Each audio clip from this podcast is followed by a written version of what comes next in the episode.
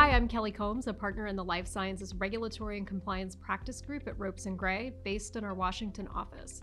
Welcome to Non Binding Guidance, a podcast series from Ropes and Gray focused on current trends in FDA regulatory law, as well as other important developments affecting the life sciences industry. We have a special guest on our podcast today, my colleague Emily Oldshue, a partner in our Strategic Transactions Group who works in our Boston office. Much of Emily's practice is concentrated in the life sciences space, representing issuers and underwriters in capital markets transactions and advising pharmaceutical and med device companies in M&A and ongoing corporate governance and public company reporting matters. Emily and I frequently work together to advise pharma and biotech companies, as well as underwriters, on how to craft SEC disclosures involving a variety of FDA regulatory issues, including clinical trial results, adverse findings from regulatory audits and inspections, and FDA interactions that occur during review of a pending application or after a product's on the market. On today's episode, we'll be talking about SEC disclosure issues for life sciences companies, and in particular, when to disclose and how to frame the disclosure. Responses to these questions are informed by SEC enforcement actions and securities litigation, as well as some practical experience that we've both gained on the job. I'll turn first to Emily to give us some background and set the stage for the discussion. Thanks, Kelly. As you mentioned, this general topic comes up in a variety of contexts for our clients. Whether you're a pre revenue, early stage biotech looking to go public, or a large cap pharma company with 50 billion in revenue, Figuring out what clinical updates and other business information would be material to an investor is a multifaceted and fact-intensive analysis involving various internal company functions: legal, finance, R&D, clinical, regulatory, etc. The general standard for what needs to be disclosed sounds simple enough. Companies are under no obligation to disclose information unless failing to disclose the information renders other company disclosures misleading, or there is an affirmative duty to disclose the information under securities laws or exchange listing rules for example, in connection with an offering or when filing a periodic report. But as soon as you pause on the standard, the questions start. What information is material to investors and therefore subject to disclosure when an affirmative obligation to disclose exists? This would have been material last year, but what about now, given that we have since gotten approval for another product? The FDA letter we just received indicates that they may require another trial, but we feel good about talking them out of it. Do we need to disclose the FDA's view? We said previously that this was our lead candidate, but now that we have these results, we expect to redirect most of our R&D budget to another pipeline candidate. We are as bullish on that candidate as we were on this one before, so is there a duty to update? A trial subject experienced a serious adverse event, but we are discontinuing that trial. But we are using a related compound in a different trial. Do we still need to disclose the SAE? Would leaving this out make other information we have already disclosed misleading? Thanks, Emily. Those are really important questions, definitely ones that you and I think through together all the time. And look, I know the answer is always going to depend on the specific facts of the situation, but just in general, how might considerations vary by company size or the stage of a product? That's right, Kelly. When you and I advise early stage biotechs, particularly in the rare disease space, or for example, in immuno oncology or other areas where companies are increasingly going public while their lead candidates are still in the earlier stages of development, we have in mind a scenario in which the development doesn't go as well as everyone hopes it will, and investors circle back to the IPO prospectus and the disclosure about the product candidates and trials, all with the benefit of hindsight. That early in a company's life cycle, particularly in this space, there's a lot that is potentially material. So we generally press for companies to include lots of disclosure about their early results, early communications with regulators, and all of the ways in which things could go wrong. In some ways, though, this is the easier analysis. Just about everything in the way of projected milestones, regulatory interactions, and clinical updates is arguably material to those folks. For larger companies, on the other hand, the materiality analysis shifts as updates are measured against the business as a whole, and there is more room to argue something isn't material to an investment decision. For example, if we're thinking in particular about FDA interactions, like meetings or correspondence between the agency and a company, Kelly, I'll put to you the question of your framework for evaluating what feels like a fairly typical dynamic when we work on things together. An early stage company has served up disclosure that describes their trial results fairly well, but skips over FDA feedback that their trial design may not support approval. How do you think about that one? Is there an obligation to disclose uncertain FDA feedback? What about negative feedback that the company thinks it can overcome? Thanks, Emily. I think there are a few different things at play here. If the company itself truly doesn't understand FDA's perspective or concern, in other words, if there's just a lack of clarity in the agency's feedback, it's important that the company seek an opportunity to clarify with FDA. For example, through a follow up teleconference or a request for clarification upon seeing the FDA's version of the meeting minutes. This is important, of course, with respect to investor communications and SEC disclosure, but it's also critical when it comes just to regulatory strategy and the clinical development program on the whole. If the feedback, though, is uncertain or negative, like if FDA stated at the end of a phase two meeting that the primary endpoint of the company's pivotal study may not be clinically meaningful, or if the agency actually suggests use of another endpoint, it would be prudent there to disclose that the FDA has expressed those concerns and that the company then gives the rationale as to why it believes that proceeding in a certain way makes sense and is likely to lead to success. What's most important here, though, is not to spin the feedback. So it's important to be objective, to describe the risk with some specificity, and then say how the company is managing that risk. An interesting example to note here is the Aveo case. There, the company met with FDA to discuss clinical study results prior to filing their NDA. At the meeting, FDA expressed significant concerns about the results of the study and, in fact, recommended that the company conduct another clinical study. In the press release and the 10Q, the company acknowledged that FDA had concerns about the data, but didn't go so far as to actually disclose that the agency had recommended another trial. Uh, the company ultimately settled with SEC for $4 million for misleading investors. The CEO and CMO settled with SEC also, and the CFO was actually found guilty in a jury trial. Yeah, th- those are some good ones. And Kelly, the examples we've been discussing so far arise in the context of key meetings or decision points in the drug approval process.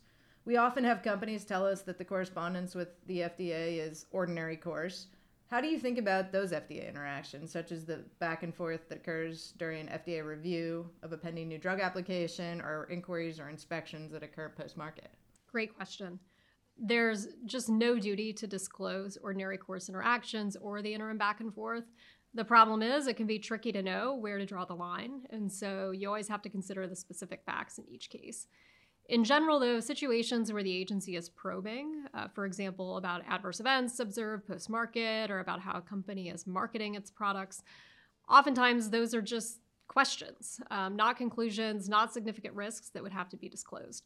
Similarly, 483s from an inspection may also constitute the sort of ordinary back and forth that would not have to be disclosed, particularly if the violations are technical and are unlikely to have a broader impact on company operations, product quality, and so on. Got it. That makes sense. And staying with the FDA for another minute, Kelly, I'm curious about recent trends in the FDA regulatory space. Are there certain developments or trend lines that you think of as particularly important to consider when it comes to securities disclosures? Absolutely. Um, you know, for one thing, I think we're seeing increasing flexibility from FDA on the types of studies it will accept, either for initial approval of a product or for label expansion.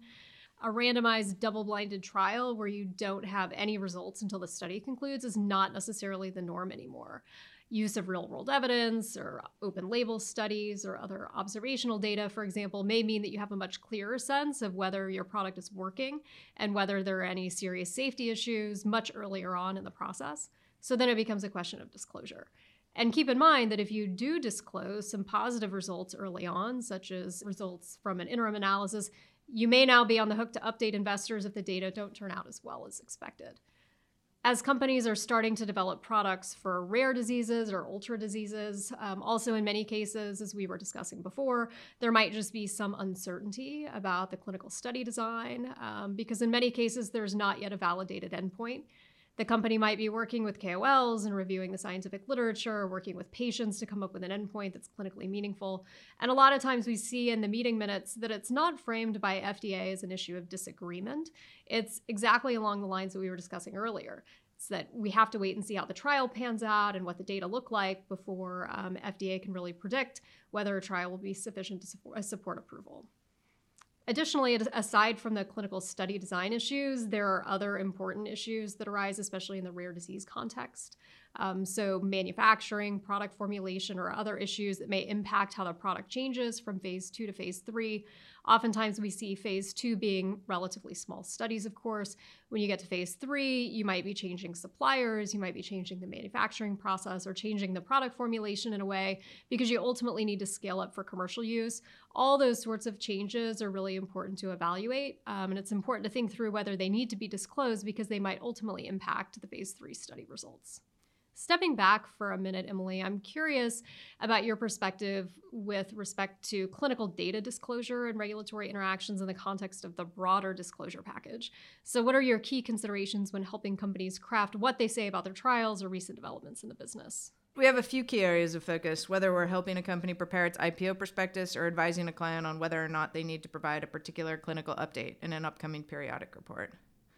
To give a few examples of things we think about, clinical data from all material programs needs to be accurate and complete, and it needs to track other public disclosure of clinical results. For example, if the company has put out a scientific poster or paper, or similarly, if it's issued a press release, things that are said in those papers or in that press release need to be consistent with what the company is proposing to disclose in its SEC filings. Likewise, we discussed this earlier, but any FDA or other regulatory feedback that is inconsistent with the company's hopes or worldviews should be disclosed, and company statements that conflict with this feedback should be appropriately cushioned. Even post approval, certain updates need to be disclosed. For example, if there are adverse events post approval, a company could find itself in a situation in which its existing disclosure that a drug is safe and effective now could be read to omit material information and be misleading as a result. Similarly, describing the FDA's approval of a product and omitting discussion of a key ex US regulator's contrary view could be misleading.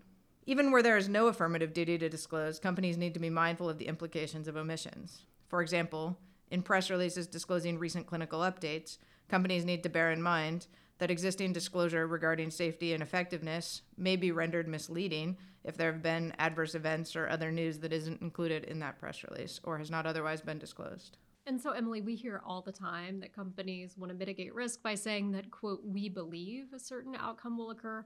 Does that actually work? Um, what about that sort of caveat or others? Yeah, Kelly, absolutely right. This is this is one of our favorites, right? And it, it would be so much easier if that indeed did do the trick. Um, however, companies should be careful um, on this on this one and need to avoid thinking that we believe is some sort of panacea. The catch, right, is that there must be a reasonable basis for the belief. So, if the FDA has said, for example, that a current trial design would not support approval, saying the company believes the applicable trial is pivotal or registrational probably is not based on a reasonable belief if you need the FDA to approve your product based on your trial and they're saying the trial design is deficient, you can't believe your way into thinking something is pivotal or registrational when the FDA disagrees. Similarly, companies should be transparent about any places where the FDA or other regulators interpret data differently. Companies should appropriately caveat top line or other preliminary clinical data. For example, is the data yet to be verified? Manufacturing issues and FDA inspections may very well be material as well, and companies should consider whether disclosure is appropriate. Cautionary forward looking statement disclaimers should be detailed and specific to gain the protection of the safe harbor. Thanks so much, Emily, for providing your perspective. We really appreciate you joining the podcast today. And thanks as always to our audience. That's all the time we have. We appreciate you tuning in to our podcast, Non Binding Guidance. For more information about our practice or other topics of interest to life sciences companies, please visit our FDA regulatory and life sciences practice pages at www.ropesgray.com. You can also listen to non binding guidance and other Ropes Talk podcasts in Ropes and Gray's podcast newsroom on our website or subscribe to this series wherever you listen to podcasts, including on Apple, Google, and Spotify. Thanks again for listening.